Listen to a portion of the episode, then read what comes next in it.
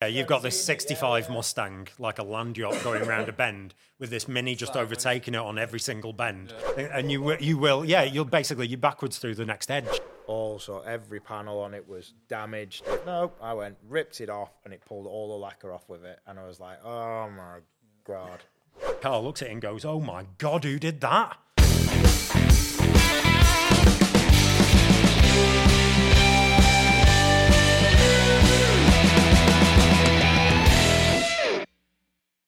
Hi, and welcome to Torqued Up Podcast, where we tell stories we should and probably shouldn't.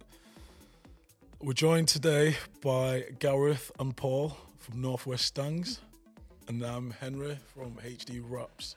I'm Tim from Leyland Car Care, My Prestige Plates and Carspunk, and today our sponsor is Unique Scents. And to get your hands on three of these for free, keep an eye out for Gareth's question at the end of this video. So, who should we start with, Paul or Gareth? I didn't see. I knew, I knew he was instantly going to say Seniority. yeah, this is the thing. To be fair, he just wanted to be background. That, Yeah. was, that was all it was. I just come for the coffee. Which I bought. Well, he was supposed to be buying it. Fucking con man. Invited you down, offered you coffee, and you've ended up buying it yourself.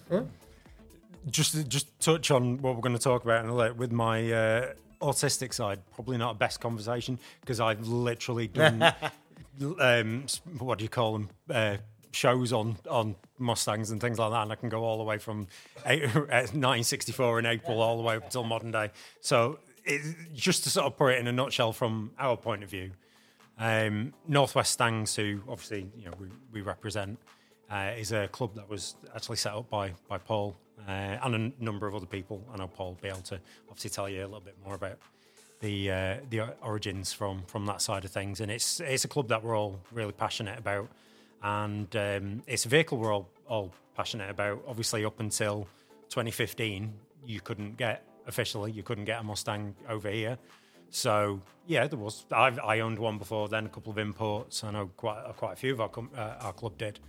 Um, but now it's great. We've got more access to them. The club's just literally gone from the, the, small beginnings of maybe six six people in that first sort of couple of days to over 700 members now. Um, we do so many events, you know, all over the place, which is is great. You know, different ones, just not just shows, do runs out and everything. Because the idea is we just want to spend time with each other because we're all good friends, and we just want to spend time in our cars because we we you know we're passionate about them, we love them.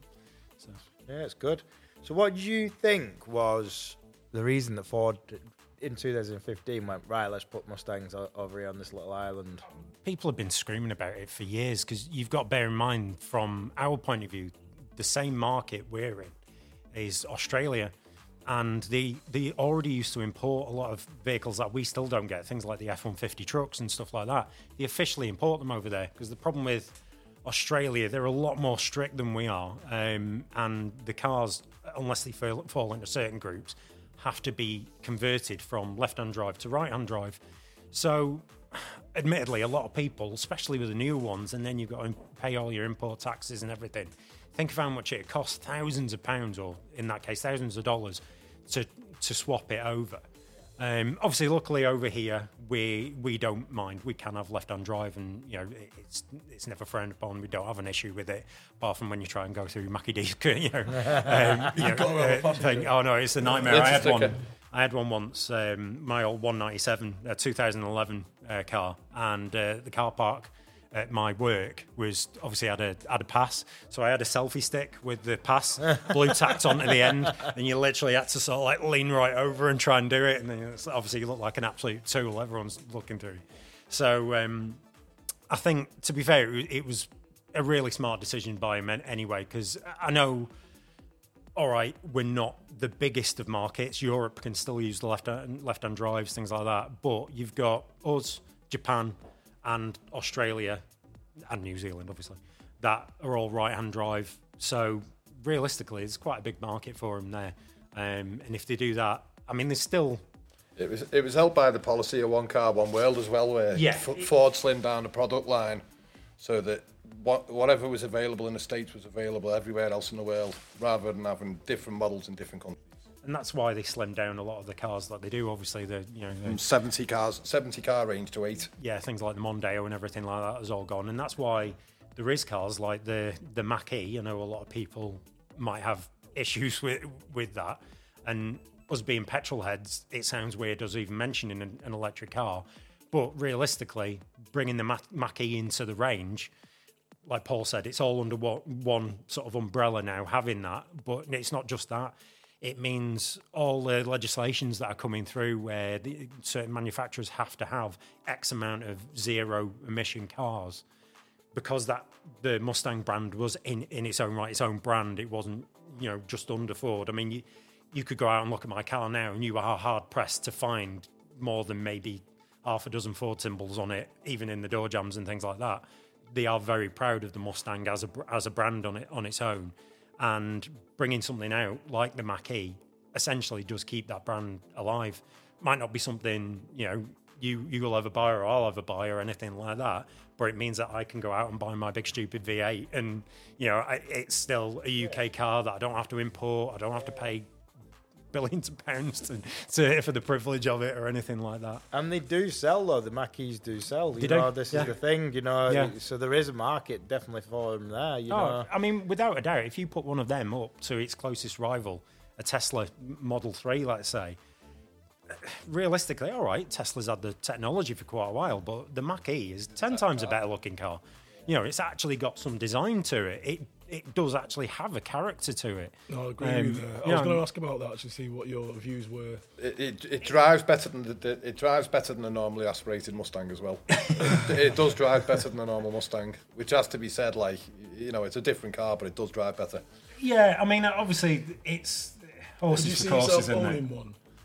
Yeah, I, Yeah. I think further down the line, um, when it comes to it, uh, you know, obviously, I know we've got 2030, 2035, all the obviously changes around all that, and then obviously the legislation that they're bringing out where you, they've got to sell is it 22% of vehicles have to be electric, and that's going up every year, year on year. Know, it's going to get to the point where it's going to be harder to get yourself into a, a, a V8, but you know, if it's something that you, you're at least going to be able to tie into something that you're passionate with, like with the Mustang, at least it, you know, we'd still be able to be in our club. We'd still be able to do our meets. I mean, don't get me wrong. uh, You know, it's going to be yeah, it's going to be yeah, it's going to be quiet. it's going to be a weird one, not going through tunnels and everyone sort of revving as we as we go through tunnels. And it's also going to be odd having to plan a, a stop with the chargers halfway around the room. you know, instead of doing North Yorkshire, it's like yeah, but we're going to stop at these services just so everyone can For an hour. another 20, 30 miles in the in the thing. So, you know, it is going to happen one day. Uh, you know, I'm not I'm not daft. I, d- I do understand that, and I think to be fair, if I do have to go that way, then realistically, the Mach E is probably one of the the better looking cars on the market. And as far as technology goes, it has got some fantastic, you know, kit in there. You know, the new Sync 4, all brand new. Um, self-driving. you know, well, self, yeah, self-driving actually. The first ones over here that were uh, that got the certificate to be able to self-drive, even over Tesla. Um, so, and the the thing that actually made us laugh um, last year when we were at the uh, 59th anniversary at Gaydon, they literally had a fleet of uh, Mach Es all all there, so you could go and have a poke around them. And then in the the frunk or fruit It's a fridge. over here.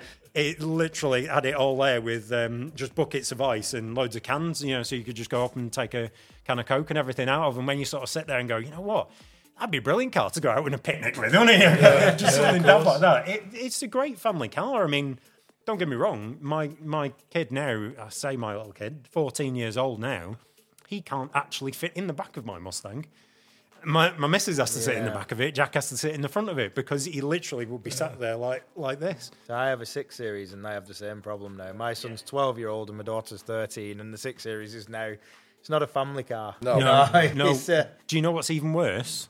Have you seen the back seat on an eight series? No, It's worse than a six series. is it? Honestly, I think I have actually. We just had an eight series in, so I should have, should have noticed that. They're, But they're what they call life cycle cars. You either get one right in the beginning when you've got no kids, or right at the end when your kids. Are yeah, Yeah. that's what. It, yeah, They're, they're called what life cycle and cars, just GTs. Decided not to do that and get it right in the middle. I mean, you can argue that the the, the Mustang is the same sort of, It is. It's a Same life sort of cycle car. yeah. Mm, Either right in the beginning or right at the end. but When you can afford, when Yeah. you can afford to insure it. Ford has always well, Ford has always marketed them as it's The blue collar sports car. blue collar, yeah, it's the working man's mm. sports car. You know, it's the one that you instead of. I mean, don't get me wrong.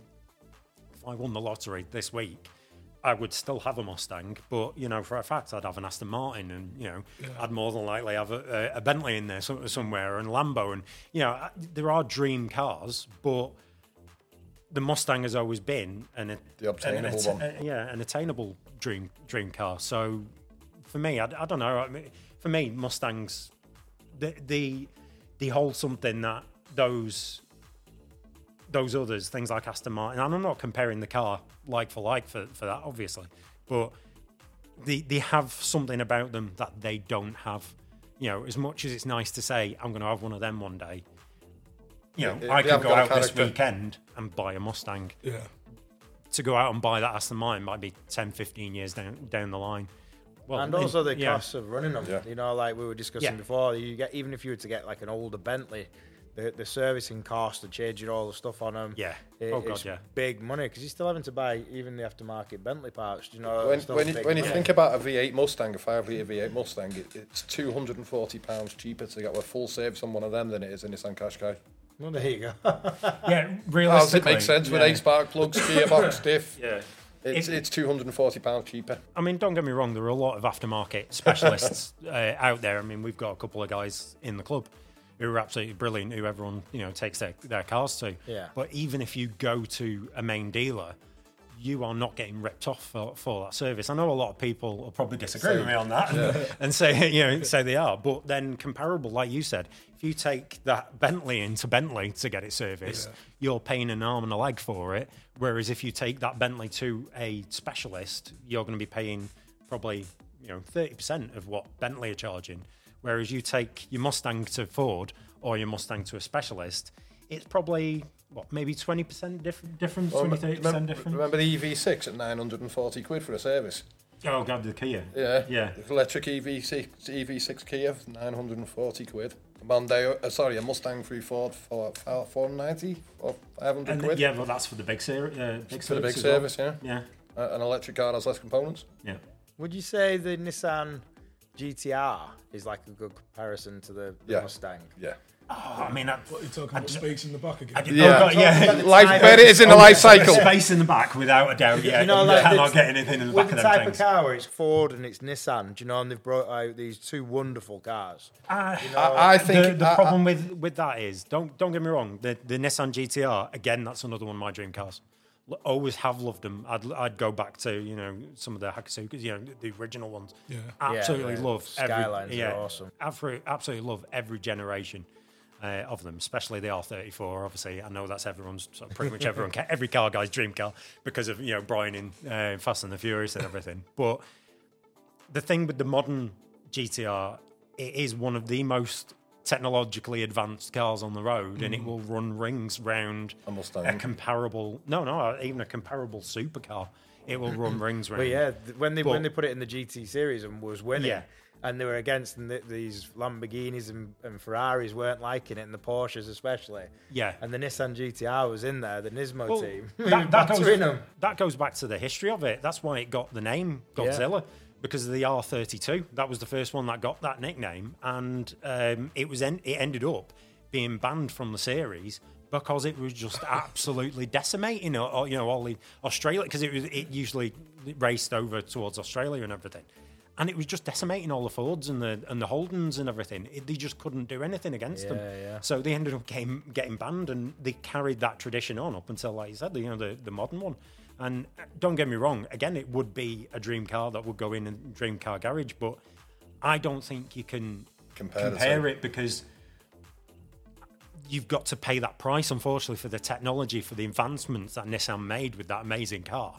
You have to pay that price for it. So what is the price difference between, a, like I say, a new Mustang, new GTR? A new 60 grand. GTR, you're talking about eighty thousand, sort of eighty to ninety thousand pound, and then you've got things like the Nismo editions that are 120, 130,000, things like that. You'd be That- looking on that being average about 60 grand. Yeah, that being said, as we've now found out in the last few weeks, the new uh, S650 model Mustang, which is coming out, um, it is a 2024 Mustang, but it's going to be obviously more towards the end, end of the year by the time we start seeing them and everything. Um, that coming out, we've now found out that the prices are is it 55 for the GT? No, No, six, no. 62 for the GT, 73 for the Mach 1. For the Dark, Dark Horse. Horse. Yeah, I think that is with, that's with options. Yes, though. yeah, yeah. That is And the with options. GTRs are like 30, 20, Yeah, 30 grand grand Well, more. re- realistically, it's then starting to push up to more towards that. It's going, Yeah. it's going away from the affordable, you know, blue collar working man's car. It's going up towards that more bespoke sort As of much thing. as much as I hate to say it, if you're going to compare the two, you'd be saying essentially you're putting a a Land Rover Series One Land Rover up against a 2024 Range Rover, Right. and the Range Rover being a Nissan.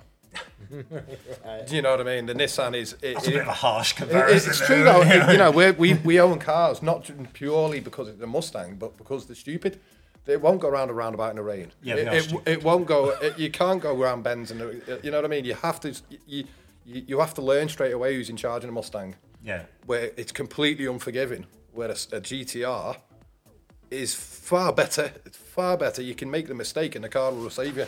Yeah. Yeah. you know, I mean, it, it's a, f- it's a, it's it- completely yeah. separate. Is the Mustang in the GT series? No, yeah, it is. is it? Yeah, it is now. Ford Performance aren't in it though, are they? Are they here? Yeah. Not in, this- not in the UK. No, no, not over, No, over here. only but in the States. Yeah, in, Yeah. in America. Because um, Ford, Ford Performance do the team yeah, over there. because um, what's his name? Um, Malcolm in the Middle. What's he called? I can't think of what he was called. Oh, I the, the lad who The played actor. Malcolm in the Middle. mean, though, yeah. He went on to be a race driver, and he now now drives for Ford. He drives the Mustangs for Ford. Right. Um, what, so are they in the GT series? Yes, yeah, yeah, yeah. I thought Yeah. I'd seen them in it. Stateside, yeah. Yeah. because that's what the GTD is based on. Um, that's and realistically, when that comes out, the GTD, um, that is essentially the equivalent of the Nissan GTR, but three uh, times the price. Nismo kind of thing. Yeah, it is. The like, GT, gonna the. GTD is going to be 190, 194 grand. Yeah, it's essentially going to be a, a Mustang supercar. Because it's mad when you look back at like the touring cars in this country, Yeah. and they have the Falcons against the Minis and, and all that kind of stuff, and then Oh, it's yeah. kind of like matched up now where they have the RS threes against the Yeah. RS, you know, focuses and stuff like that now, Yeah. isn't it? So, but it, it, I you imagine putting in the, the Mustangs into the Well, we do. Touring car. We have a they have a series. All, well, all the brands at circuits, Yeah, don't they- they? Where the Yeah. they race Mustangs against anything, Minis, BMWs, Audis, Alfas, you name it. They're all on the field at the same time.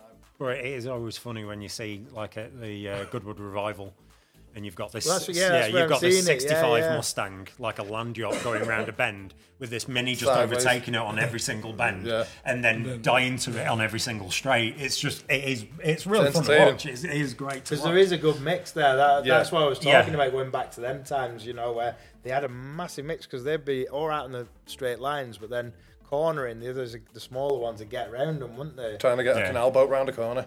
Yeah.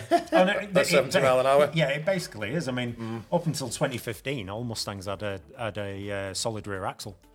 So it, it was literally you basically had a an I beam in the back of the in the back of the car. So you go round anything too fast or anything that's slightly damp, and you know.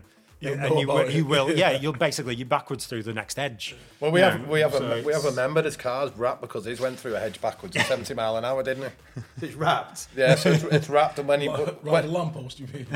when you take the wrap when, when you take the wrap off, you can see the imprints of the tree the branches and all that as he went through your hedge. How many Um, cars have you wrapped to cover stuff up? No comment. I, I've had a I've had a company car wrapped to cover things up before now, to with, with nicely appropriately placed decals and logos and stuff. See, we, we were talking about this with one of the members, uh, with Bridget, and uh, she's been having chats with like insurance companies and stuff. And I was explaining to her a lot of dealerships now will not accept a car that's wrapped Yeah, because of obviously Yeah. stuff that's damage underneath. underneath. Even I say, I've always said to all my customers, I'm like, oh, you know, unless I've wrapped the car and I know what it's like underneath, then I would not buy a wrapped car. No, because sometimes, okay, fair enough. There, there are places that you know just wrap them straight from new, Yeah. and then sell them just because they wanted that color. Um, but then there are other dealerships that'll just be like, oh, you know, can you just wrap over this? no, because I'll say to them, look, okay, if we get it painted, you're gonna have to wait another three weeks before so the paint can cure. Yeah, And they're like, oh, but you know, I'm selling it on Wednesday or something. Chuck a wrap over it. Oh, we've we've had some horrors in here. We had a C63 that we de-wrapped, and oh, it was like Pandora's box opening this this taking this wrap off this thing. It was terrible where they'd had filler put in but not painted it. Also, every panel on it was damaged. It was just like, and the dealer, the owners of it were like, "Oh my god, we have made a big mistake here." That's one big reason why I'd never buy a wrapped car. And like I say, unless I know it was wraps from new or I had pictures before and after, Yeah. then I just wouldn't do it. Yeah, like a guarantee. Yeah. Yeah, it's because it is a Pandora's box, and it opening it. No, of course. And then you get people who actually, you know, they'll repair it, they'll paint it, and then they'll wrap it over it straight away. But then when you come to remove it, it'll remove the paint with it because they've not left it to cure, you know. Well, the, unfortunately, we actually, um, obviously, I won't name names or anything, but we actually know someone who um, painted a car, and uh, it was a nice colour, completely opposite of what it came in. but we also know someone who whose car that they painted, and the it literally within weeks it was cracking. It's terrible. It's not a good paint job, Do you basically remember the car? And well, the the one that got got wrapped, I I then found out about the car that then went down south to get sold, um, and it looked great with this wrap. And I thought I was even considering buying it at the time, and then I got to chatting with the the guy who was selling it, and then found out where it had come from. And then I knew which car it was, and was like, "Oh no, you're all right. Yeah. Thanks very much." And he went, "Why? What's the problem?" I was like, "Uh, nothing." It's all right. Obviously, I didn't want to turn around to him and say, "You've just bought a turnip." You know, it's like, um, and it's it is a shame, you know, that people sort of do, Well, do is. that because Yeah, you know when a when a, I mean, you know yourself, obviously, when a wrap's done well, the car will look stunning, but when it's done badly. when it's when Yeah, and it- when it it's can done, hide the yeah, magnitude of sin. when it's done quite over the over the problems, it's you're not you're not curing anything, are you? You know, you're just literally hiding it. You- But do you remember the start the stars and stripes last year with the freshly painted Cadillac? Somebody thought it was a good idea to put a sticker on Oh. the side of the car. God, when he yeah, peeled it off, the paint sticker came with it. Brand new paint. I Uh, did that. I did that with my six series. We put we went to the British Motor Show to do some work there. Put the stickers on so we could get through security each day and that. Yeah. Um, we were having one of the midnight lengths meets here, and my wife said to me, she said, "Don't be rushing. Just pull, you know, leave them on and just pull them off." No, I went, ripped it off, and it pulled all the lacquer off with it, and I was like, "Oh my god." No, I've had um, I've had to make the phone call where you know people have bought cars and they're like, oh, can you just de-wrap this for me? And I'm like, yeah, of course. And then I'm like, right, I'm going to say this now. you know, you're just like the bearer of bad news. I'm like, yeah. So where did you buy this from? Not not so long ago, I was running a garage in Warrington. Remember the lady oh my brings God, a car brings a car in for her work, and halfway through the day, one of the technicians comes in. He goes, "Paul, I've got a bit of a problem." okay, what what what is it like? Expect him to say, "Oh, we'll block the toilet or something." he says, "Well, that, that brand new car we have on the ramp, I've just lifted it up by the door." Oh, And I went out and it, it was, to be fair, it done a good job of making a, a, a, the car into a gullwing car. and then the, cust- uh, the customer turned up, the area manager turned up and said, oh, it's not that bad, we can knock it out in about an hour. The door was like that. Remember? In Yeah. World War Three. Uh, I mean, to, to be fair, it's not it's not even just garages like that. One of one of the Mustangs I had, and again, I will not mention the garage, but I will say it was a Ford garage, um, and it was a Bullitt, so obviously special edition. Um, put all the deposit down, not a problem, and spoke to them and said, "Look, the the bonnet was slightly off. Now, one thing Paul will obviously agree with me on: not one Mustang comes out of the factory with panels, panel gaps being straight." it's just a thing by Ford. It is just the way we are, you know, they are, and there's nothing wrong with them. It's just that if you want them perfect, you've got to do them yourself, or you know, take them to a decent That, that's when you become suspicious of a Mustang's history. If, isn't yeah, it? if, a, if yeah, if, If it's- Mustang's if it looks too good. straight, there's something wrong with it. somewhere Yeah, else. it's, it's, It's had a crash. It's gone through that. It's gone through that edge backwards. So Been um, wrapped. yeah, I said to them, look, the, the bonnet is just it's lifted on one side. Can you do me a favour? Can you just adjust the bonnet before I pick it up? Not a problem. A week later, we went to pick it up, and uh, they gave me the keys. There you go, because I've got a you know uh, camera I want to put in it and everything. Brilliant. I'll go out. Nancy's doing all the paperwork.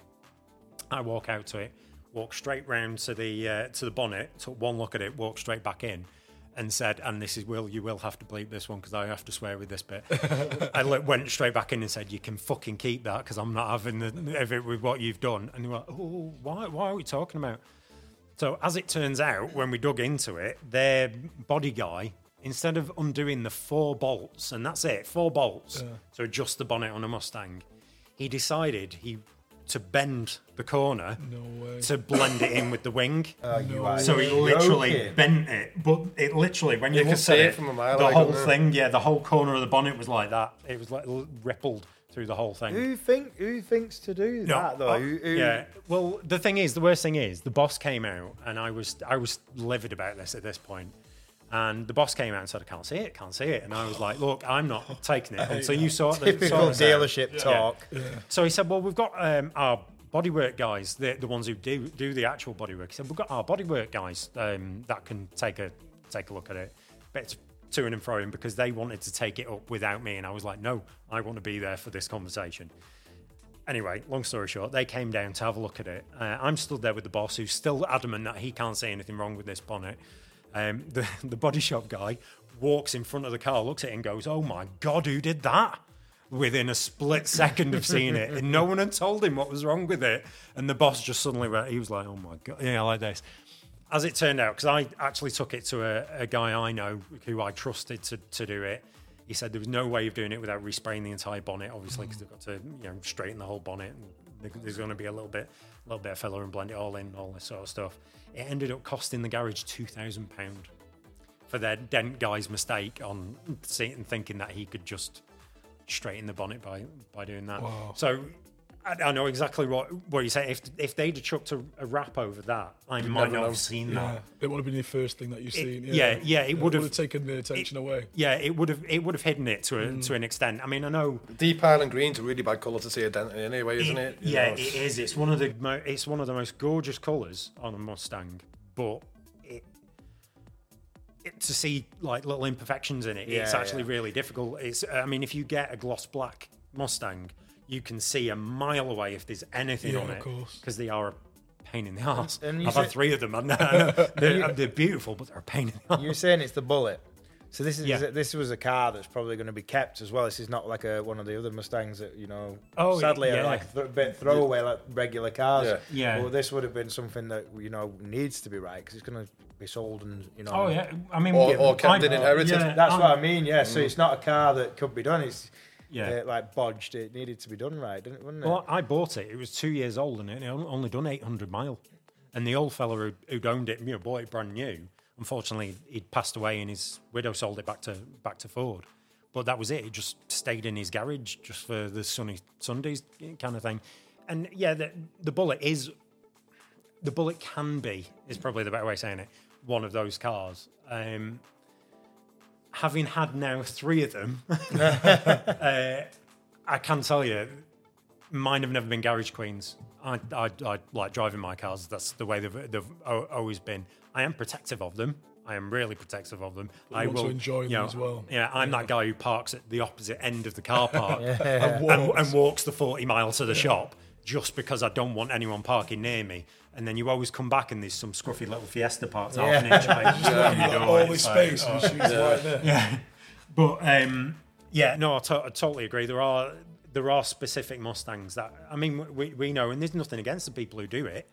That is, you know, that's their choice. And realistically, it'd be great in 10, 20 years' time when their co- car comes out of the garage pristine and they say I've got this pristine example and it's worth X amount and that's that's that's brilliant. But for me a big part of owning the Mustang is the is the the drive is the the fun that we have in them or, or around them you know because the the shows that that we do we don't we don't have to be driving them just to be having fun. I mean the amount of times we go to the go to a show and we've got the gazebo set up and we're all sat there having a having a drink and a gossip and you know people are coming over and looking at the cars and they've got little kids and we're all like oh just get in you know have a photograph in it you know, Do, it's not a problem doing donuts around Nantwich Town Centre with 90 year olds. Ah, yeah, that was none of us. That, that was none of us, none no. of us. No, no. wasn't. uh, I wasn't even there that day. no, I wasn't. Actually, no, I wasn't. No, I was at home. And, and, and, and, and it might even be true that one or two died in, in very quick succession after that day. So I'm gonna might upset a few of your crowd in, in at Northwest Stangs by saying this next thing is the design of the the Mustang is iconic, Yeah. but it seemed to have gone in the middle, a little bit pear shaped from my point of view. Oh, I mean, Wait, oh, what is it, the- so you've got the iconic one, like you were talking the Steve McQueen looking one. You've got the one that you've got now, the one that sat outside. But that thing in the middle, I don't get it because this Nissan didn't do that with the GTR that we were talking about before. It's changed shape, Yeah. but they, the the the the one what is it called that one? Well, The- there's, the- there's the- two because this is the one that I've got is the I think we're sixth talking about the 95. And yeah, the the seventh generation is the one that's literally just about to about to come out. But you've got a few of what people used to call the problem childs in between. When I was a kid, I grew up in the era of I was literally born the year the third generation came out, the Fox body. And when I was a little kid, it didn't interest me at all because the reason I love Mustangs is my mum made me watch Bullitt when I was a little kid.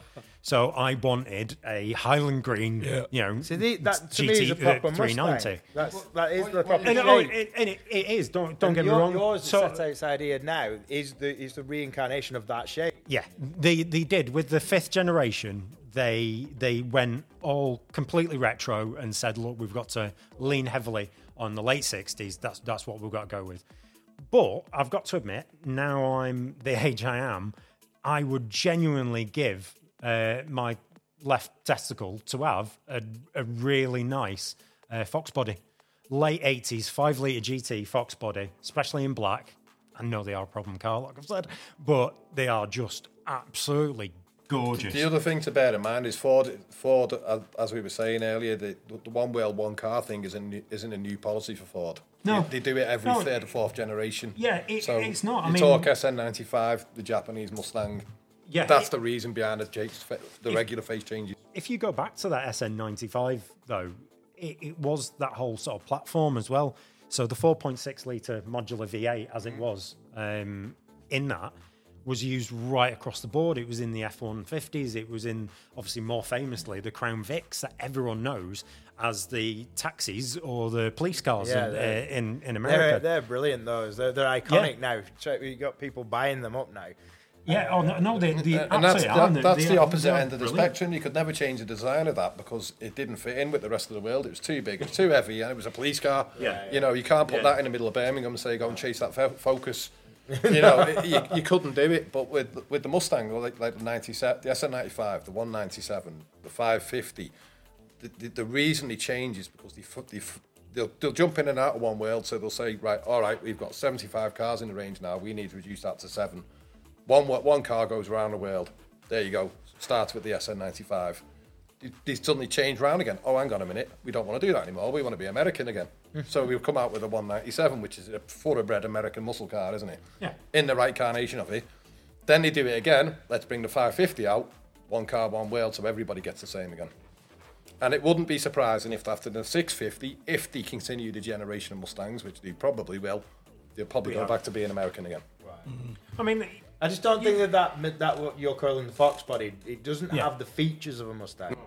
Uh, to me, looking at them, and I know it's controversial this with the Mustang guys here, but it looks too, it looks Japanese. Well, that's what they call it, the Japanese yeah, Mustang. it, that is what, basically what the, So the- is that it what was it known as. Right, Yeah, so- Yep. I mean, halfway through its life cycle, you got the the new Edge, um, which was a more sharper design, which then started bringing it in in line a little bit more with what the American designs were at the time. For me, it looked more like a Hyundai Coupe, which Well- is Korean, do you know? Yeah, You've got to remember as well. well, yeah. you know what I He's mean? kicking at shins But you, now. you've got to sort of look at what was al- what was also the competitors on the, on the market in the nineties. Celica was um, doing killing it. Yeah, yeah, you, you did have, you did have things like that. But if you look at the design of the Camaro, obviously, as, as it you know Yeah. from, from Yeah. our point of view, another great well pony car as as, as the That call. is a Japanese looking car. But it, yeah, in the nineties, it had a certain look to it, you know, didn't it? That everyone recognised it from from that sort of style.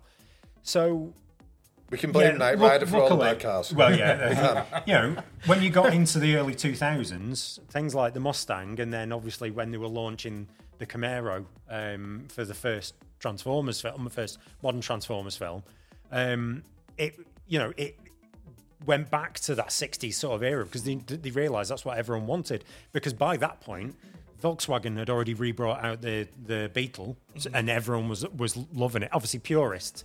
I had an original Beetle. I wouldn't have had a modern one. I've got to say that. But purists, no.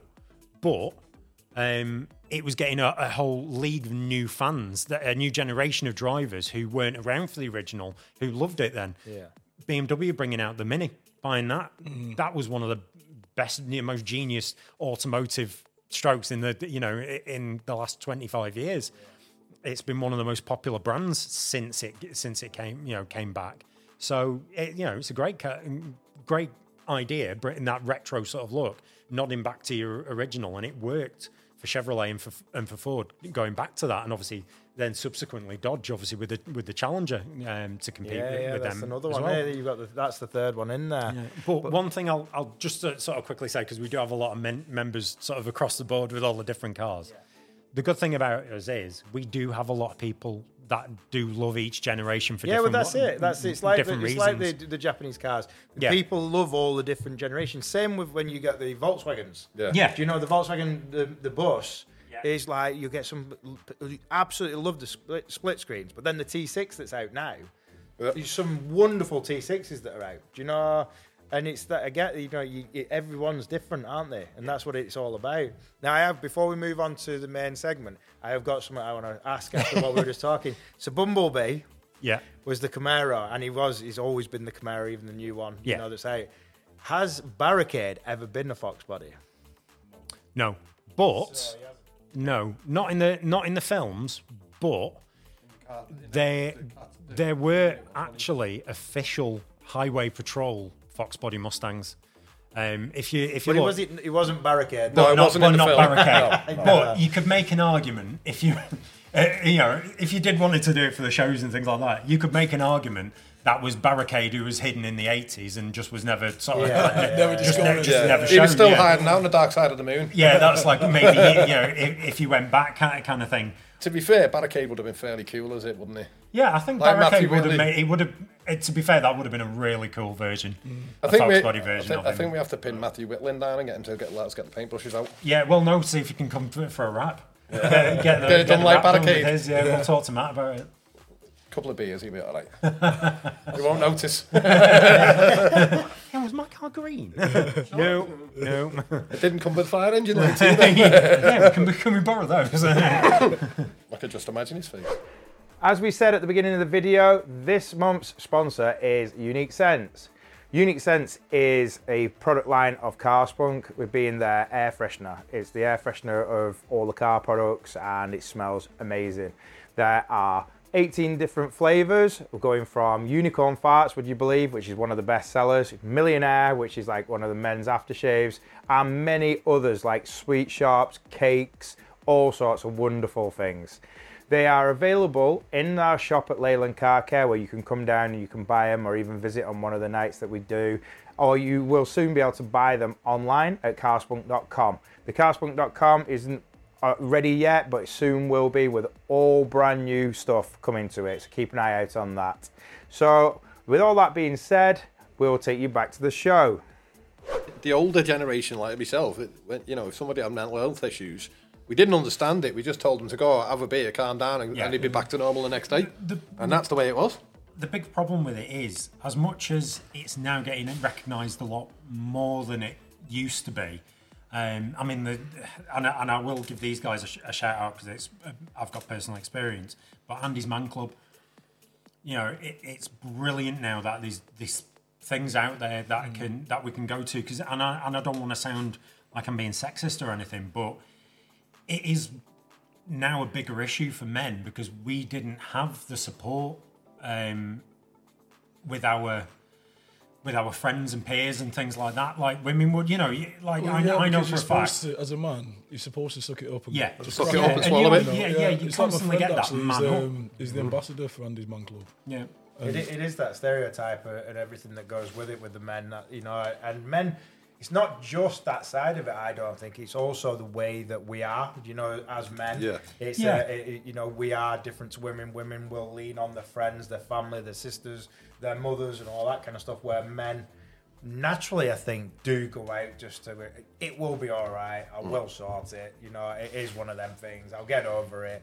Like even just going to the doctors and stuff like that Right. do you know? Yeah. I mean, the, the problem is though, um, if you, I, I, I totally agree with, with what you're saying, but I know, um, and it, you know, I, I, I am quite open about everything. I don't mind being honest about everything. If if my experience can help someone else, then that's brilliant.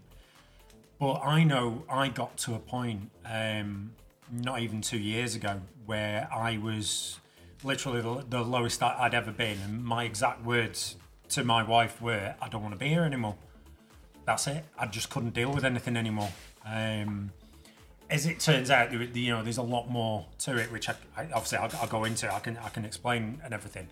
But at that point, you do literally just sort of sit there and go, well, where the hell do I go? What am I supposed to say? Who do I talk to? I've got to admit, I'm in a great position. I've got um, a doctor who's who's brilliant. Um, shout out, I don't know if he watches it, but shout out to Dr. Sinner. He is a petrol head, so you never know. um, he's an absolute brilliant guy, and he's been with me since day one of it, uh, helping me through everything, whether that was through medication or obviously going through counselling and things like that. Um, I've got to admit, unfortunately, I don't take well to, to medication. I'm not, you know, I don't, I don't like to take medica- medication anyway, but I actually react badly to, to them anyway. So uh, we had to find other ways of sort of getting getting around things. Um, Andy's Man Club was one of those things when I finally got up. Again, I got up the, had to get up the nerve to go. Yeah. And I know I'm not the only person to sort of say this. Literally, you know, you go down, you know where it is. You go down and literally sit in the car for about 20 minutes, going, "Yeah, I'm going to go in. I'm going to go in. Yeah, I'm going to go in." And then you just start the car up and drive off again, and you're like, Mm. just because. Just getting through the doorway is a is a big thing, and I've got to admit I haven't been as often as I would like to, because I know that you know I, I, I can big myself. I can sit there and go, all right, it's Wednesday now. I can plan Monday, Monday night, Monday night, Monday night, and then it'll come to Monday, and I'll just sort of sit there and go, Yeah, you make an No. excuse. yeah, yeah, yeah. It's- Oh, I'm not feeling too well today, or oh no, the dogs haven't been out for a walk yet. Yeah. Or the, you know, and it, it yeah, it is making an excuse. It is, it is making an excuse. That is probably the better way, best way of putting it. And I know this because I've been through it myself. I went through quite about two years as well ago. Um, went through it all, got put on the citalopram by the doctor, all that kind of stuff. I went through it all. I unfortunately had a couple of friends who are not here with us now, you know, because they, they, you know, had committed suicide and, and it, it all went wrong for them. And it was uh, a downward spiral for myself, do you know, Yeah, on uh, talking about stuff like that and just getting around it. But yeah, it was. I went through a different way of dealing with it, and I thought that the NHS was a bit rubbish. You know, they put me onto Yeah, Minds Matters, and Minds Matters was very. I found scripted, and Yeah. and the way that they, they dealt with it. And again, I know that these pieces. The problem we've got is that it's all kind of new, isn't it? That they're dealing with men with mental health, and what we were talking about with the ADHD kind of side of stuff Yeah. as, as well, with men and women. Because, and I think that the, the health industry is like a bit overwhelmed with it.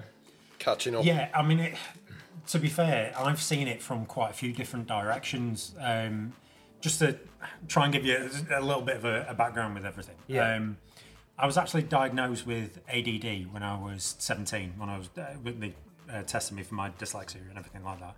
I was ignored all the way through school. They wouldn't believe anything. I mean, unfortunately, I'm what 44 now. That was the generation I grew up, with, uh, you know, in the 80s and 90s schools just didn't recognise you were like we were talking about. You were the lazy one. You were the disruptive The trouble one. causer, The trouble yeah. causer. That's that's you. You were labelled, weren't you? That that was it. We're both 44, so we know. No, you So- speak for yourself.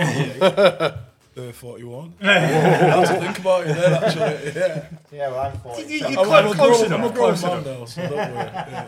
but yeah, th- that was it. We just got those labels, and then you know it, it- that that was as far as they were concerned. They didn't want anything more to do with you. I was in the top set for science and, and maths because I, you know, you- it's you- one of those things. those pub- yeah, and, and my brain just naturally goes with it. I can't. I can never do the working out. They show you working out. It's like I can't show you my working out. I just know that's the answer. You know, it's like it's it's shocking. My son does the same thing. It's it's really funny. Um, but I was constantly called thick by my teachers just because I was in the second set for English, and that was because I was dyslexic. But they didn't even recognise that. So I got that recognised when I was 17 anyway, and it's always been with me, and it's always been a thing. But I've never really, I've never really pushed to do anything about the ADD or anything like that because I always thought I could cope. Um, last couple of years, though, unfortunately, um, when things went really south for me, um, it got 10 times worse. I, I used to be able to, uh, my wife would be able to tell you this, I used to be able to mask having ADHD. You wouldn't have known I had ADHD unless I specifically told you, or as we find find out, we're atta- we, we tend to be magnetized to each other. So if you had ADHD and then all of a sudden we're best mates within five minutes, Yeah. you're like, yeah, he's definitely ADHD. You know, it's like, you know, this, is, this is the way it Takes one to know yeah, one. This Yeah. is why I'm convinced he has to be fair, un- undiagnosed. Like. But um, it, you know, it suddenly got to the point I couldn't mask anymore, and I was really struggling with work because I, I was actually a train driver at the time, and the job was becoming more and more difficult. Difficult, yeah. Um, because uh, you know, I was I was based at um, Lime Street. Say I was driving a train from Lime Street into Manchester. It's about an hour and twenty minutes. By the end of that hour and 20 minutes, I was getting out of the cab exhausted. Not because I'd physically done a lot. I mean, I know a lot of people criticise train drivers saying that they don't do a, do a lot, but it is a mentally exhausting job. But that's mentally exhausting over your sort of like eight to 10 hour shift, not over an hour. Whereas for me, over that hour, just going from one place to another, I was I was drained because I I had to give 110% concentration because I knew if I didn't, I'd be sat there going, "Oh look, there's a cow in that field. Oh, Yeah, was, was that a red light? Hang on, Yeah. you know." I mean, so the concentration was getting worse and worse, and I, I was quite lucky in a way that my uh, boss at the time was really supportive, sent me for um, counselling through work, which was, and again, I don't want to say uh, you know in a bad thing to the NHS, but was ten times better than that Mind Matters what was. Yeah. I was straight in there. a- it it, was- was, it was great. It was a shame when I because it takes you a hell of a long time to get through to Minds Matters. It does. And Yeah. then when I was then with them, they got it completely wrong, and they were like, "Oh no, you shouldn't be in this bit. You need to be in this bit." And I was like, Yeah. "Next, I had to wait a bit longer." And then the worst bit about what happened to me was I missed the phone call. It would ring me on withheld, hmm. and it'd be a Monday, and it'd be twelve o'clock, and I was here, everything's going on, and I ran up the stairs and I missed the call, and that was it. You'd miss your appointment. Yeah. And then when I rang back to say, look, you know, you know, what can I do now? And, and they basically struck me off and said, well, you have to wait again because you missed it. Well, the, the And I was like, imagine somebody those in a worse. When I Yeah. have, you know, like Yeah. my mates who, who who passed away, I'm thinking of them, and I'm going, imagine somebody who needs that. What is that? What kind of, you know, what is that all about? It, Yeah. it got me a little bit wound up and a bit mad.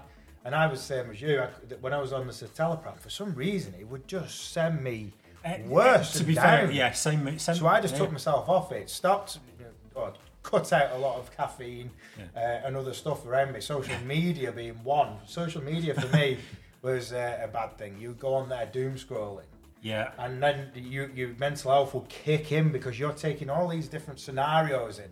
Look how good they look, all this, and that's amazing. Oh my God, Putin's blowing us up. And, and it was like, so your brain is going at a thousand mile an hour, loads of stuff you can't do anything about. You hit with caffeine in the morning, you're up and down like this because you're drinking cans of Coke and Yeah. you're drinking a coffee. And because I was uh, in the morning, I would have like a massive coffee from, you know, like we were talking about before, the coffee beans and all that kind of stuff. And he would just go up and then down. And But your mind, uh, again, owning a business and working, like you just said then, Yeah. in the train. And I get what you're saying about the, you know, the concentration because you can't. You can't concentrate.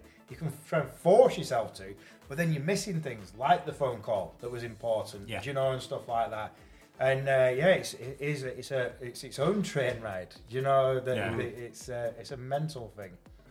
Well, you can go down from an engineering point of view, and you, you've got the um, what are the, the the two things. There's the, uh, proactive and reactive. Yeah. So you know, you're developing a new car, and you go, hang on a minute. If someone uses it in this way, even if that is one in a million person that uses it in that way, that component component breaks. So we'll strengthen it. That's proactive. Or you get a, a, a manufacturer that goes, well, only one in a million's going to do that, so we'll fix his car for him if he does it. Yeah. And that's reactive. And, you know, so you've got to. The, the, the problem is with not, us not having those, being able to have those conversations, to be able to be proactive, to be able to turn around and go, look, hang on a minute, this is one of my bad days. This I'm gonna just go away. I'm gonna do this. I'm gonna do that. Blah blah blah. Um, make sure I take my medication. Make sure I talk to this person. Do this. You've got to start looking at it like that by yourself. But unfortunately, there's so many people. I mean, you touched on it when you go back to things like primary school and, and you know high, even high school and things like that. So many of those kids they don't have that support network. You've got the God, God, I remember being bullied all the time in you know in, in high school, right up until I literally grew about seven inches in one holiday, and then all of a sudden that stopped. But you know, um, but you know, the the people that you sort of look, look at there, those are supposed to be your peers. Those are supposed to be the people that you can rely on, that you can go to. And the unfortunate thing is, and I, I hope I don't offend anyone by saying this, but because I have met some fantastic people being on the railway for the last 10 years, but I have also met a lot of closed minded people that unfortunately treat the railway as if it was the railway from 40 years ago. Yeah. And they still have that mindset.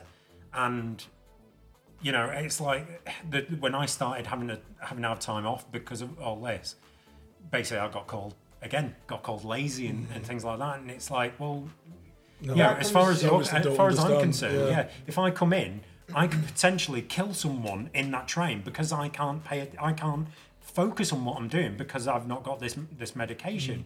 So I'm actually not just protecting myself. In my mind, I'm protecting hundreds potentially Yeah. of other people. A lot of the opinions like that, that oh, and again, it comes from all the different things we've just discussed, is down to lack of education on it, Yeah. lack Yeah, of people, totally. lack of people's knowledge. Some Yeah. people sail through life, and they they'll have a rhetoric that around them of people in a certain mindset, whether it's racism or you know mental health or whatever like that. They, they surround themselves in these environments, and you're always going to get that, unfortunately.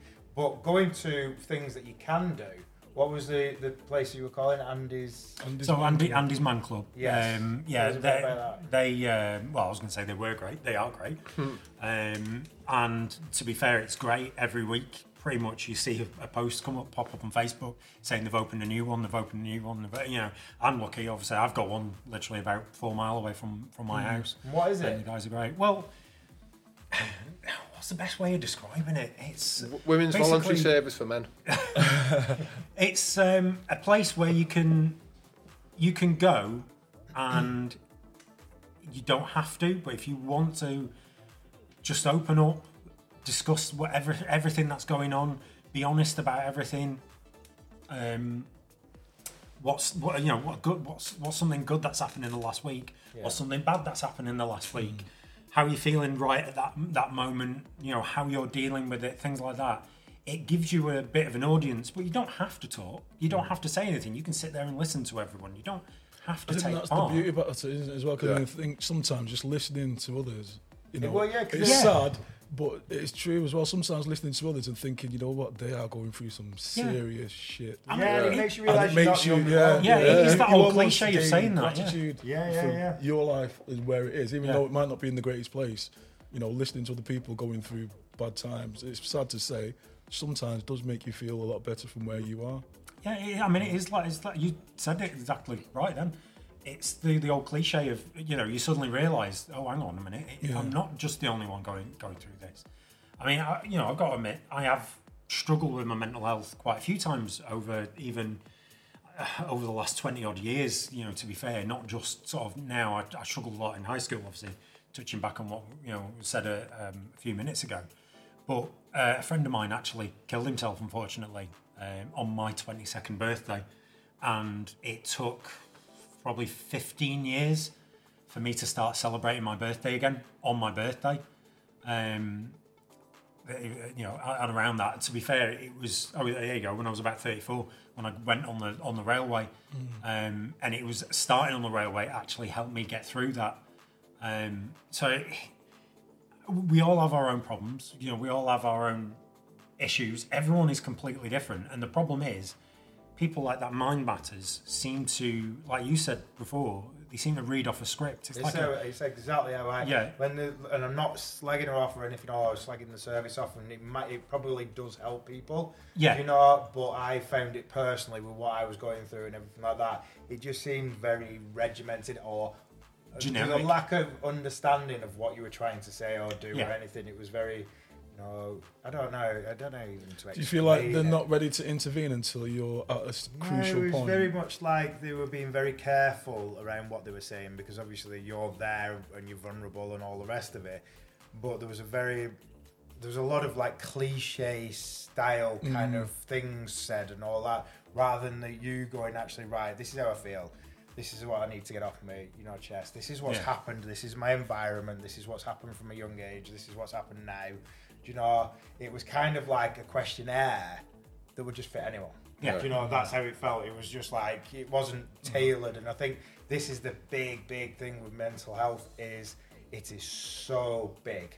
Do you Yeah. know where maybe my minds matters and that they haven't. They, they, it's that big. They don't know how to deal with it. Even the ones like other ones, you know, not, we're just we're obviously talking about Minds Matters here. There's loads of other ones out there, Yeah, you know. Um, and it, it's it's like it's so big, and every single person with mental health problems is different. Yeah. It's a different upbringing. It's a different, you know, maybe your condition that they've got. It's a different things that have happened, different traumas. Different. You could be trauma from work, could be trauma from family, could be trauma from school. You know, Yeah. and all these different traumas that happen within people's lives. Then they're the things that keep. Rea- they're the ones that react from the, you know, like you were saying, for the bullying at school and all sorts of things that different people go through. And like I say, it- it's just it's, it's such a hard thing. I think, and this is obviously like I was saying about Minds Matter. It's not me slagging them off. It was me saying like the government just seemed to me not to understand it. You know, they've kind of gone, let's put that there and hopefully it works. Yeah, Do you know? it's, Stick a it's a on it. generic service. Yeah. and you know, all right. I think I think you could go a little bit further back and say, mm. is the failing of that the lack of funding for the for the NHS? You know, eh, you know, if there was more services, if there were more differences, um, you know, you you could turn around and say this is specifically for this, this is specifically for that. I'm quite lucky in a way. Obviously, there is a specific one for ADHD, um, but I think that's only because of the fact that now it's finally getting to the point where the, the- you know they are recognising it is be- not becoming more prevalent, but it's it's becoming more recognised. You know, there are more people coming forward with the issues that that they've got, and it's a shame that it has to get to that point. And I hate to be at the lower end of it, as in, I don't want to be the one that's trying to push for all these things going forward. I want to be the one that receives the help at the end. Yeah. But those people who are going to receive that help at the end, if, if someone like myself doesn't vocalize these things, that's why I don't mind talking about my mental health. I don't mind saying about, look, it was the darkest part of my year. I, you know, I essentially, I didn't want to be here. I didn't, you know, etc., etc. I don't mind talking about all that stuff because if it goes further down, if someone turns around, like me with Andy's Man Club, if someone sits there and goes, you know, watching this and, and says, wow, you know, I'm not the only one who goes through that. Brilliant, you know, then great. I don't mind being that helping hand. But I just I just hope that someone's is listening at the end of it. Someone that can do something is listening at the end of it. Yeah. So going now, we're going to try and finish on a bit more of an up. Um, with, with with all the, the stuff that we've talked about, how does the car clubs and the car outside and the other cars that you've had help with everything? Oh well, that that's quite a difficult one with me because I've got to admit, cars have been the cause of some of my dark right. days. I mean, any, anyone who's a big enough petrol head who's been, you know, going through cars like I don't know what for for years, the same as me, um, will know. eh, You know, you are going to have the bad ones. Unfortunately, the last few years, I seem to have picked quite a few of the bad ones. Oh, yeah. Uh, it's not eh, cars, it's women. Hey, well, yeah, no. Luckily, luckily, you know, uh, eleven years ago, uh, my wife, we, you know, we found each, other, and I'm, you know, that look, I'm happy with Yeah, that well, part then of you've my got the life. It's fantastic. you know, my son is fantastic. It's the cars that are a pain in the ass for me. I was like, no, but in all fairness, my biggest way of letting off steam, my the biggest way of me being able to clear my head was always either going for a drive or going for a ride on my motorbike. Yeah. Um, the motorbike hits very differently to the cars because, from a car point of view, uh, from a sorry, from a bike point of view, um, I am without even having to consciously con- concentrate. I do concentrate because your life is at stake. Essentially, you know, you, you are going around. You know, you, you're on a little bit. You're uh, you're basically riding a combustible, you know, bomb. bomb you know, so you've got you know you do have to stop. You you don't want to be an idiot. You, you want to ride within your means, all that sort of stuff. Not obviously that that isn't the place for the, for that sort of stuff. But at the end of the day, you do want to concentrate because other people are idiots on the road. You're driving for everyone else. So it does it clears my head because I can't think of anything else, Mm. and it's great. That's brilliant. And then you get out into the countryside, and it's like everything's in HD because you've got no window in front of you. You know, I'll lift my visor up and I've got this fresh air coming in, and it's great. You're seeing the mountains in Wales, so I love going to North Wales and everything. So it, it's brilliant. The car hits in a, in a different way because the car for me, especially, um, I mean, with Mustangs, getting into Mustangs my mum getting me into Bullitt. There's um, a big thing for me is every time I get in the Mustang, it reminds me of my mum. My mum died quite a few years ago uh, now, and um, I used to take her out in my first Mustang. You know, she absolutely loved it.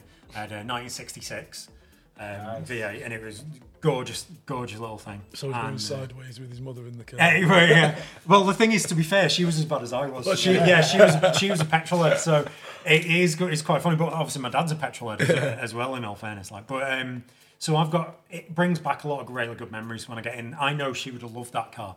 So no matter how many Mustangs I had, that's eleven. uh, no matter how many Mustangs I've had, um, I, it always reminds me of of my mum. So you know, there's that side of things. But then a few years ago, obviously, um, I, I used to go to different meets. You know, the, the odd, odd one here and there for different sort of car clubs. You know, there'd be the odd little things. But I'd say they've, they've come on in this country anyway. They've come on more and more in the last few years. It's brilliant, the explosion of all these different car clubs. Obviously, like Midnight Lancs and everything. So it's been it's been great. But I was in quite a few Mustang clubs, which is great. You can chat with people, get a bit of info, you know, that sort of thing. Um, and Paul and the guys set up Northwest Stangs, and I think I joined on day six, didn't I? I was in Six, the, yeah, yeah. literally within within the fir- first week. Member 17. And, um, so is that what it is? Member 17. yeah. I, I checked because I knew they'd come up this morning. My life changed. Yeah, quite. Yeah, yeah. For the worst. He just remembers I the should, have, moment. I should have everything. that as a badge though. Member 17 Yeah, is like you prisoner or something like that. What really annoyed him is his, his missus was the first one. She was number 15. Yeah. so we um, yeah finding that finding these guys was great because obviously it's a local club but they've all got that shared interest so all of a sudden it was like oh you know what we're all going out for a brew here or you know we're going to meet up at this pub here or we're going to go out for a drive there or tell you what there's you know stars and stripes. Why don't we all meet up and we can get together on the field kind of thing? And before then you know in my first mustang back you know 13 14 years ago whenever that was I would literally be on my own at Stars and Stripes, you know, and I'd get a bit of interest and everything. But you sort don't- of, you you, have you that sort of just sort family of sat there, Yeah. kind of. When there's 130 of them in a row, it's a different thing. Like, Yeah, it's oh no, it's, it's brilliant. You get an, an absolutely amazing feeling, and you know, Oulton Park. First time we did that, the US Auto Show at Oulton Park, um, not last year, the year before. That was fantastic. We had an absolutely amazing turnout, and uh, unfortunately, because of some bad luck, I didn't have the Mustang at the time.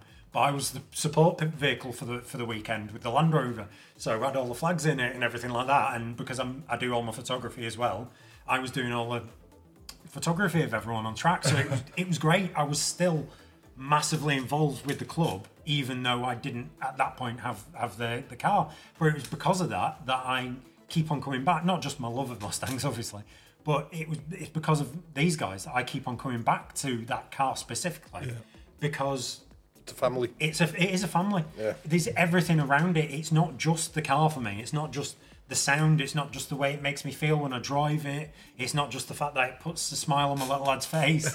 You know. This is go- going back to what you said about your mum, and th- I've always said this. There's certain cars that have like that. They're, they're alive. Do you know? Like Oh, yeah. They've got, Yeah, they've got without that thing. I have my Peugeot 306, which is outside. That was my first car when I passed my test. I ended up buying it back. It's had like all the memories from when I first passed my test, and I'm venturing out for the first time. Yeah. And I only just watched like uh, the Jeremy Clarkson with a guy called Harry's Garage. Yeah. Um, Oh, yeah, and they yeah. were talking about the Range Rovers. They both have the same Range Rover, um, the older, you know, the old one that he uses on the farm. Yeah. And he was saying he's had all the new ones, but that one gives him the memories. That's the reason why Yeah. he's had it 17 years. Do you Yeah. know, and he won't get rid of it. It's never going to be for sale. It will die on the farm. Do you know? And he was just talking about it, and I was like, I've always said that cars will have certain things. They're Oh, not yeah. just a piece of metal. Don't get me wrong. There's loads of them that are. You know, Yeah. they come through here, and I would never have any memories with them apart from bad ones. But Yeah. but yeah, it's, it's a mad, a mad thing again when it, it, it like kind of has something to it with a car. And the, the other thing is with a car, it, you know, you, you can you can set up as many social clubs. You can go to bingo, you can go to a night, you can do whatever the fuck you want. But a car brings people quicker, quick together quicker than anything else on earth. Yeah, if you When you if think, like, we- we went- Literally and figuratively. North, Northwest Stangs went from having two friends to 700 Yeah. in three years. Yeah. You know, when you think about that, like, that, Not not even seven years. Yeah. not, none of us had TVs, obviously. um, you know what I mean? Like, but it, you know, not in three years, we went from 700 a strong family, haven't we? Like, Yeah. you know, and and from a club from a point of view, the, the the amount of people that we see with mental health, and not only from the members but the support as well. Like Yeah. we do PT, PTSD, which is a couple of famous coppers. But then you know you, you look at that. I mean, I, I'm wearing the, the jumper today because it is one of the comfiest hoodies I've ever bought. I will say that. But um, the motorist where PTSD usually takes takes place, um, the event, it's great. You know, you do you know they do car meets, they do bike meets. I've been up there on on both, and you never feel like no matter what you go up in there on. I've got a I've got a friend. I, I ride a Honda Goldwing which is a massive bike. Uh, bike. You know, it's basically an aircraft. Ca- in fact, it's the same colour as, as my Mach One. It's, it's grey. It's, it is an aircraft carrier. Um, and he, he's got three bikes. Well, one of them is a monkey bike. And we, we actually did the the Leyland uh, the parade last year. He was uh, he was the guy that was on the monkey bike with the, with the clown suit. Not one of Um, my finest ideas, that was it. No, it, oh, he loved it. It was brilliant. I mean, well, the crowd loved it. It was brilliant. Um, so, but the thing is, you know, we can go to a bike night wherever it is, Barton Airport, Motorist, wherever it is, and you don't feel like you're getting pushed out anywhere. You're not fit. You don't feel like you don't fit in, no matter what you've got, because people welcome you. You're part of the the world, and the thing is with the with the Mustang, you're part of a bigger world. You're not just a Mustang owner. You, you're obviously a petrol head. You've not bought that because it's the cheapest commuter car or it's easy to park or you know some crap like that. You've bought it because you want a Mustang because you're passionate about that vehicle. So it doesn't matter whether you're passionate about an old 206 GTI or whether you're passionate about a 150 grand Nissan GTR or you know Lamborghini Aventador or, or I something do, like do that. have to say I turned up to a uh, Volkswagen uh, event in a Lamborghini Gallardo and was heavily stared at and jeered at. So yeah, that that thing. It's I, the I was still, same I was still going. Yeah, I was still going. It's a Volkswagen. yeah. I, I, I remember quite famously coming to a Midnight Lancs here last year, and we were in, is it Tesco by Mix in Leyland? It is Tesco, isn't it? Yeah, Tesco, We're yeah. in Tesco in Leyland at the quick checkout, and a lo- young lad come past and he goes, "Hey mate," and we're like, "Hey," and he's like, "You don't recognise me, do you?" I'm like, "No, no." He said, "I'm a lad in the micro down at Midnight Lancs on Monday nights." and I'm like, "Oh yeah," because he parked right in front of us, didn't he? Blocked Yeah. us all in. I was like, "You little fuck." You're not leaving. Yeah, and it- it's like it is like that. You, we, I would uh, obviously I don't know every what everybody who I mix with drives, but that one occasion, like it's someone in a, Yeah. who drives a completely different car from me, and you think to yourself, that, that's a connection you've made, isn't it? And that's Yeah, what that's that's, what what this does. out. That's, what that does. Yeah, that's Yeah. what they do, and it, it brings that connection to. It's like the train guys, the aeroplane Yeah. guys, people Yeah. into horses. Do you know? They, they create communities. These things that we have around us. Do you know? Um, even people who do like pub crawls. Right? Yeah, Northwest Stangs is a big life, that isn't it? Well, yeah, food's a big one. Food's a massive Yeah. one. People, you know, they'll gather around and have food and exactly. Know, To be fair, that's where Less we, said about that, the better. to be fair. You've got to be fair. Northwest was started with an ethos, wasn't it? We wanted to drive around, incorporate pub crawls because that was my idea. as well. Make a lot of noise, Make it. a lot of noise along the way, and ideally mix food in. Yeah, And we've achieved all of them. yeah, We've done a little bit to help with all the other things that got on in life, yeah. but we've achieved all of Random, random photographs with uh, other vehicles. Llama. Oh, oh god, yeah, llamas. Yeah, Yeah. yeah. Oh yeah, no, we we had this this event we used to no alpaca. not Alpaca. That's it. Yeah, we used to go to the Alpaca Fest. This little little car event, but the, the the farm where it was actually had these is that not near Penrith? No, it's over in No, Cheshire. uh, Cheshire, Llama Nan, Nan, Nanwich or something. Nantwich, uh, Yeah, Nanwich, very I strange think place. Yeah, You can Yeah. hug the alpaca. yeah. Fuck off, it was fat at me. Well, one of the things that mine, uh, me and uh, Henry's brother Jerry, or will I not? it looks like Will I am, but he's Will I am not. um, and we're working on it, and you know, in the future, it's going to come. Hopefully, and we're going to get it all sorted. Is a, is a, a charity called BU. Yeah. We've got the Carspunk brand with the umlaut, which is the known, you know, the branding for it. And BU is going to be the charity for it. So there's things like this that again in the future we can get together again and create, you know, even Oh, a I'm car event uh, around the launch of maybe BU. Do you know? Because it is about just being you. That's what I want the charity to be. You know, help different mental health charities and stuff. I think So that's that is something we, definitely- you know, we'd love to get involved. I think with, one of the you know, biggest- it's one the of the- sort of things we like. One of the biggest ca- learning curves from starting and running a club is you don't realise how many clubs will not work together purely because they, they've all got the same. The problem with the Mustang is the owners. It- it- we, they, they Take can't. the owners out of the equation. yeah, Yeah. the Mustang's the- you- you- you- we've got No one bought them. It'd be fine. Yeah, that's- Well, we said about telling stories we shouldn't. Here we go. so we've got we've got a follow what 22 23,000 Mustangs in the UK. yeah. So, but not one of these big super clubs get along.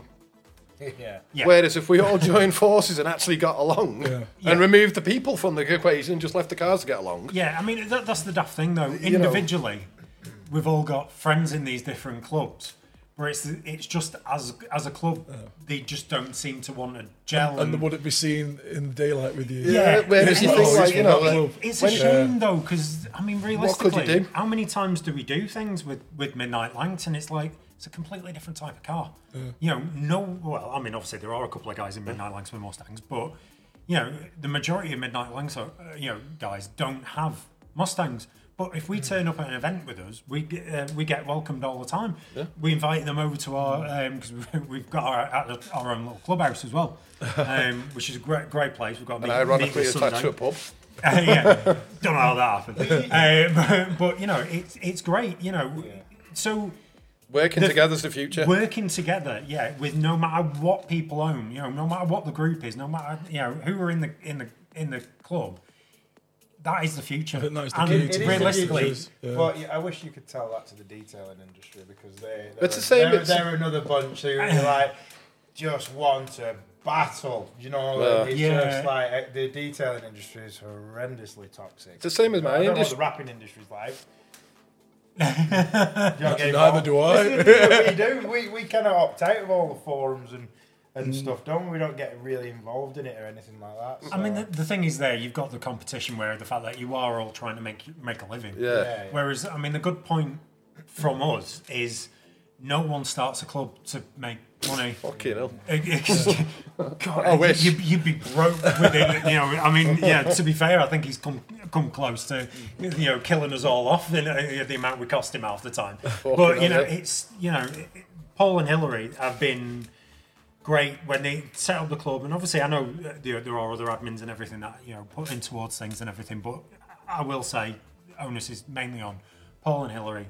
Absolutely fantastic job that they they, they do.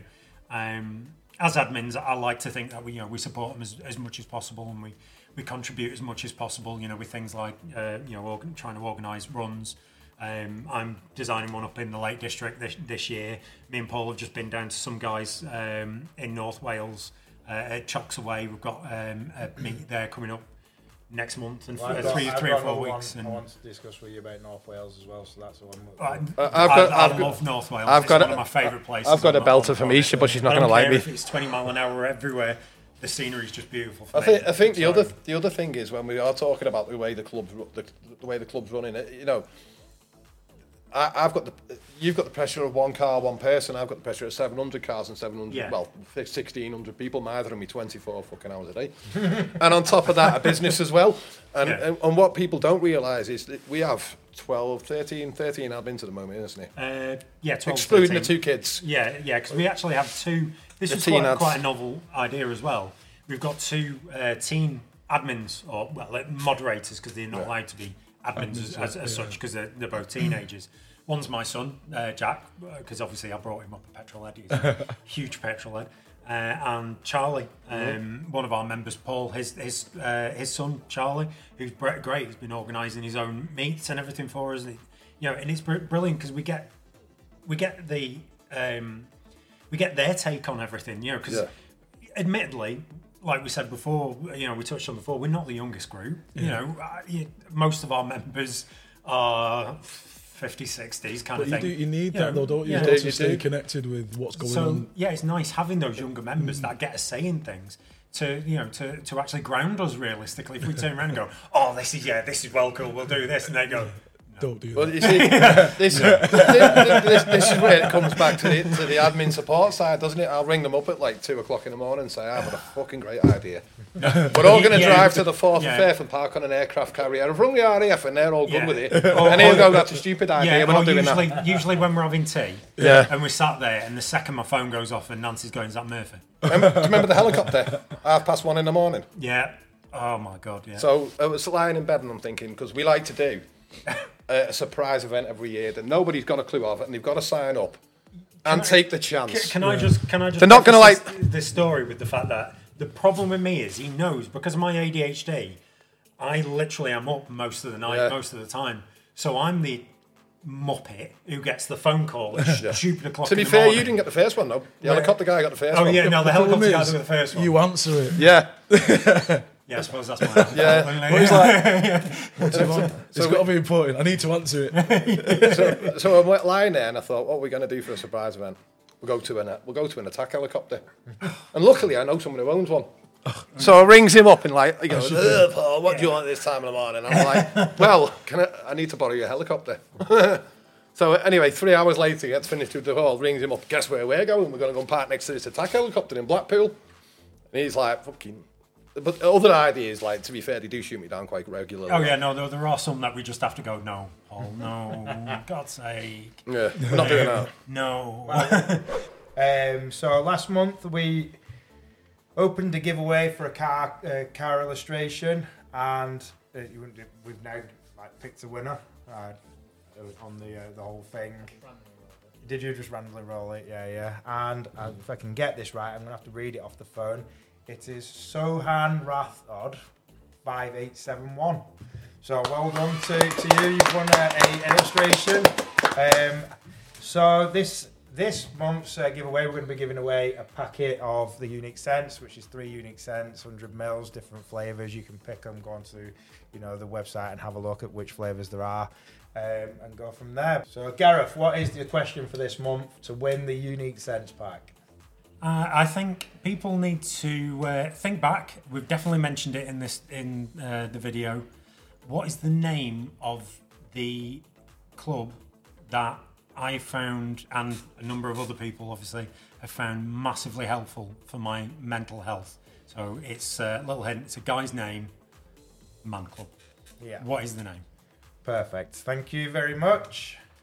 So to win, you have to answer Gareth's brilliant question and just like and subscribe to our channel, like all our social medias, and we will pick a winner at random, and it will be there on the next podcast. Well, Gareth and Paul, thank you for joining us. Um, it's been a massive eye opener as well. Very informative. Um, do you want to give us your socials?